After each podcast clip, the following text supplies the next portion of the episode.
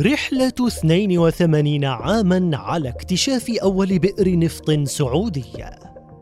في الثالث من مارس لعام 1938 سجلت المملكة أول كشف نفطي على أراضيها في بئر الدمام رقم سبعة أو ما عرف حينها بئر الخير قبل أن تتحول اليوم إلى ثالث أكبر منتج للخام وأكبر مصدر عالمي له. وأعلنت شركة سوكال الأمريكية للزيت القياسي عن أول كشف للنفط الخام في المملكة بعد ست سنوات عن أول تنقيب بدأت به على أراضي المملكة التي منحت الشركة الأمريكية حق التنقيب والتطوير عن الذهب الأسود.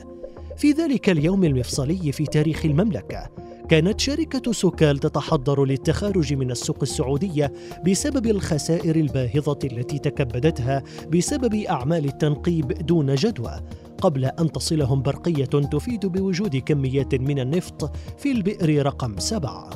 بئر الدمام.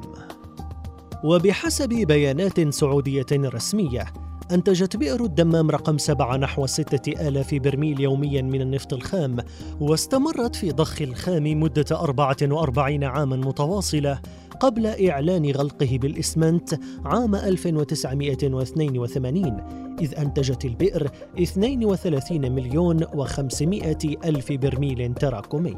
وفي عام 1944 حصلت شراكة لتأسيس كيان نفطي سعودي أمريكي مشترك.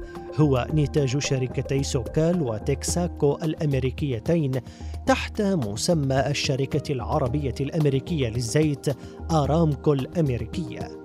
ومع تطور إنتاج النفط الخام في السعودية ومد خطوط أنابيب من المملكة وصولا إلى سواحل البحر المتوسط عبر لبنان تحولت السعودية إلى منتج رئيس للنفط من خلال شركة أرامكو التي كان مقرها نيويورك قبل أن تنقل في خمسينيات القرن الماضي إلى مديونة الظهران السعودية. ونما إنتاج السعودية من النفط لتصبح في ستينيات القرن الماضي أول دولة حول العالم تنتج مليار برميل من النفط الخام بمتوسط إنتاج يومي يبلغ مليونين وسبعمائة وأربعين ألف برميل.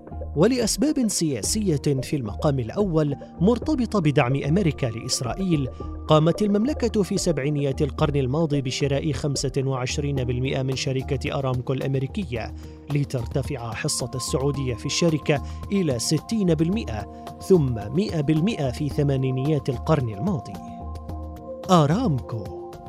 وفي ثمانينيات القرن الماضي وتوسيع نطاق عمل أرامكو وتملك السعودية لناقلات نفطية إلى جانب خط أنابيب أعلنت الرياض تعديل اسم أرامكو إلى شركة الزيت العربية السعودية أو أرامكو السعودية بمرسوم ملكي.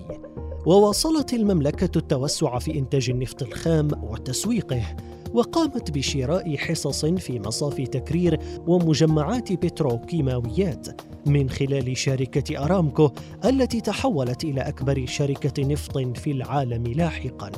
وازداد الطلب العالمي على النفط الخام منذ تسعينيات القرن الماضي وبداية الألفية الجديدة ما دفع المملكة إلى زيادة ضخ استثمارات في قطاع التنقيب والاستكشاف والتطوير وأصبحت تنتج اعتبارا من تسعينيات القرن الماضي عشرة ملايين برميل يوميا.